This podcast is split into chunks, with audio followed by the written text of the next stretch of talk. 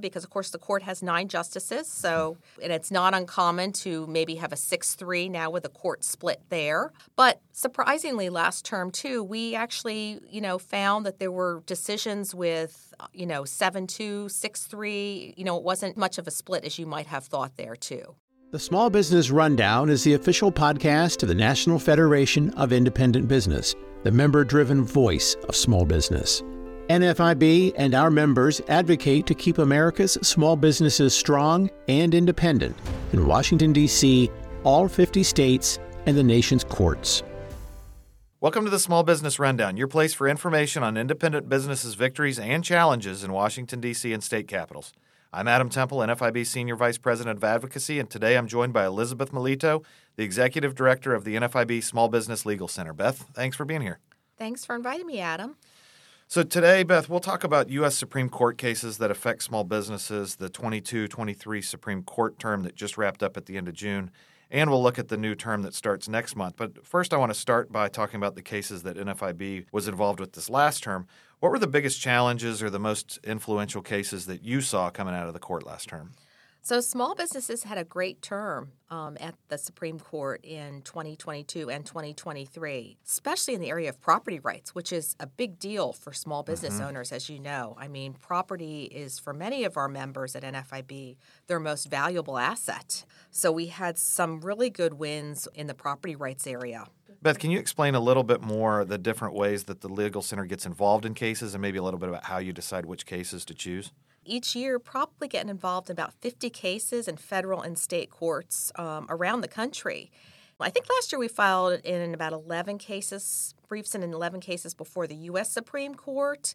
And we learn and hear about cases in a variety of ways. Sometimes we hear about cases from other public interest law groups that mm-hmm. might be filing a brief and would like to get NFIB involved and get our name on their brief too. So there's a variety of ways. But I will say our guiding principle is always how will this impact our members? Do our members care about it? Is there a benefit in the court hearing about the impact this case will have on small businesses? Just like all our policy things, Adam. I right. mean, we are member driven when it comes to our involvement in the courts, too. We want to make sure it's something our members would support, the position we're taking in a brief. And so we, like the policy decisions, you know, we look to the ballot, too, to yeah. decide what cases to get involved in. Yeah, yeah, interesting. And I know you're involved with the, the formulation of the ballot as well because you talk to our members on a day to day basis and hear about the things that are pressing. So it might be anecdotal, but it gives you an opportunity to to give us some insights there. Yeah, absolutely, absolutely. And as I said, going back to your first question too, you know, what cases in the 2022-23 term mattered? Well, we had some great property right victories mm-hmm. for small business owners and businesses really of all property owners in general. And you know, again, that's something that we know from our ballot that is very important to our members. Um, you know, yeah, protecting, preserving private property rights. Can you elaborate on uh, one or two of the cases in which we were uh, successful? Yeah, absolutely. I would say the banner case for NFIB was our win in the Sackett versus EPA, mm-hmm. and that's Environmental Protection Agency. That involved the waters of the U.S. regulation, which the EPA oversees. We had a great victory. The court narrowed the definition of waters of the U.S., and that means less private property is going to be subject to EPA's jurisdiction. So that means Fewer permits will be needed by our members to, you know, construct houses, to expand anyway on their land. For our members who are builders or in the construction industry, again, less permitting mm-hmm. hopefully with that. So that the narrowing of the definition of waters of the U.S. was a big win in the Sackett case. Yeah, I know we did an earlier podcast on WOTUS specifically, and that was one of the issues that affected a lot of agricultural and construction industries as well. Right, right, exactly. And in another case with property rights too was Glacier versus Northwest. That uniquely came out of a union dispute with a concrete company in the Northwest. Picketing employees caused damage to the employer's property, and the question was, can the employer sue the union to recover for damages to the property. Mm-hmm. Um, the union had argued, no, this is protected activity under the National Labor Relations Act. Um, and the company came back and said, absolutely not. You know, intentional destruction of property is not something that is protected under the NLRA. And it was a win for the employer and for, you know, again, private property rights. Yeah, it's outstanding. Turning to the upcoming term that starts in October, which cases are there any that already stand out as concerning for small businesses? Yeah, absolutely. We have filed four briefs in cases the court will hear in the okay. upcoming term already, so that's pretty exciting. And I think things are looking good for business interests. I would say that the headline case, if you will, or the marquee case is the case Loper Bright versus Raimondo, and that involves the amount of deference that courts have to give to federal agencies' interpretations of statutes and the regulations that they write there. And we have argued that the court should give less deference to federal agencies' interpretations of statutes. Uh, we were asking for them to overrule what is known as Chevron deference. This, you know, like the agency is sort of always right, or we assume the agency is right.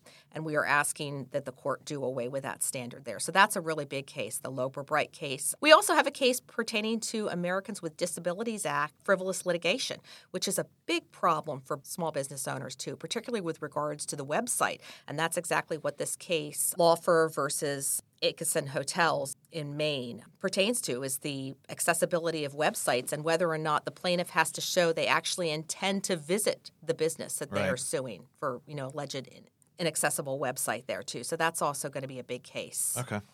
And maybe it's a little inside baseball, but what will you be looking for in the oral arguments those first couple weeks to know how things are going or if there's any way to see that's a great yeah, that's a great question. Um, yeah, and I, I think sometimes you get a sense from the oral arguments as to where the justices or a majority of the justices are going there, because of course the court has nine justices, so and it's not uncommon to maybe have a six three now with a court split there. But surprisingly, last term too, we actually you know found that there were decisions with you know seven two six three. You know, it wasn't much of a split as you might have thought there too. Yeah, that makes sense. Before we go, is there anything else that small business owners should be looking for in the next term?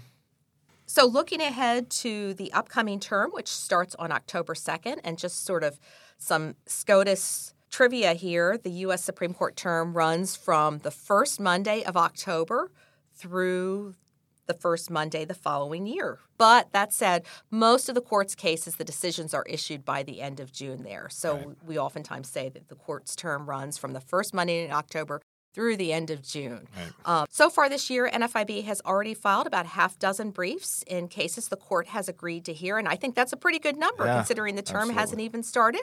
And we're certainly hopeful that the court will add more business cases to its docket too. All right. Okay, I think that's a good place to wrap that up. Beth, I appreciate you taking the time to come on and walk us through the next term of the Supreme Court and how these cases are going to impact small businesses. Thanks, Adam, for having me here today. In today's show notes, we'll include a link to learn more about the work of the Small Business Legal Center and the cases that affect rights of small business owners. And now I want to thank you, the listeners, for joining us on today's Small Business Rundown. We'll be back every two weeks bringing you news and analysis from Washington, D.C. and state capitals so that you, whether you're a business owner or a supporter of one, can continue to blaze a trail. The Small Business Rundown is brought to you by NFIB, the voice of small business. You can find us at nfib.com and on Twitter, Facebook, Instagram, and LinkedIn.